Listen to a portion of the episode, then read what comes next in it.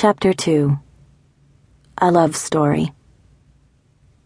Two are better than one, because they have a good reward for their labor.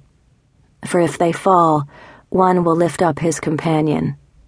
But woe to him who is alone when he falls, for he has no one to help him up. Ecclesiastes chapter 4, verses 9 and 10. To tell you about my beautiful girl, I must take you back to when I met the man I fell in love with and who would become her father.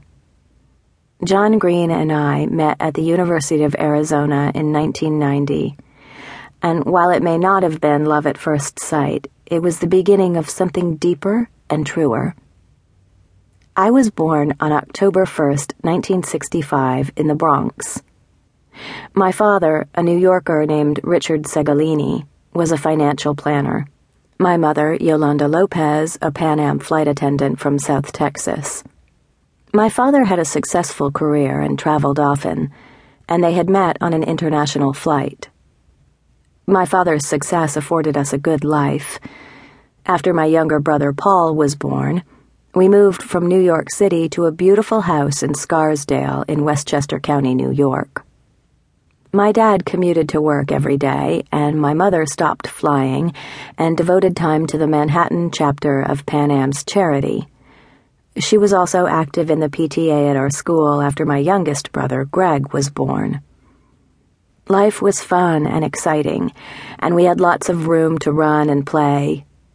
We traveled a lot, but we rarely missed a Sunday dinner at my father's parents' house. Sundays were quintessentially Italian filled with family, love, laughter, and of course, tons of food.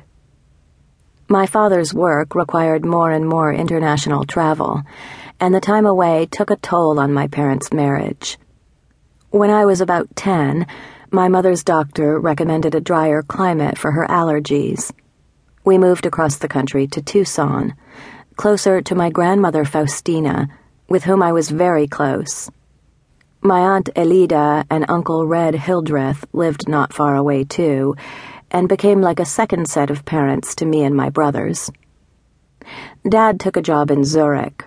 He visited when he could for the next three or four years, but that simply didn't work. Mom was doing all the parenting and finally decided to make the split official when I was about 14. I was heartbroken because I had been close to my father until we moved away. Yet I felt bad for my mother because she had tried everything to make it work. Divorce was not as common in the late 70s as it is now, and she didn't get the kind of support that a single mother might get today. My mother did an amazing job making a life for me and my brothers. She was happier, and that made us happier.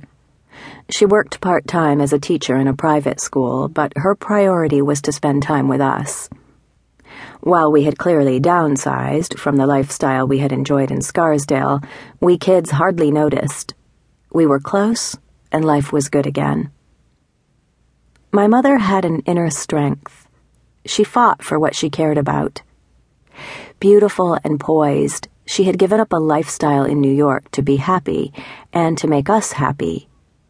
She showed us that to live where there is no love is not strength, but weakness. She was amazing and loved me dearly, teaching me so much. I enrolled at the University of Arizona in the fall of 1983 to study business. My hope was to become a financial planner like my dad, but it seemed everyone else in the family thought I should become a nurse. Maybe it was because I tended to be a nurturer, being the eldest daughter in a broken home. Though I often took care of my aging grandmother and looked after my brothers, I didn't see nursing in my future, at least back then. While I wasn't much of a baseball fan, I had friends on the baseball team who were friends with John. He had been a pitcher at the University of Arizona and was now playing minor league ball in the Chicago Cubs organization.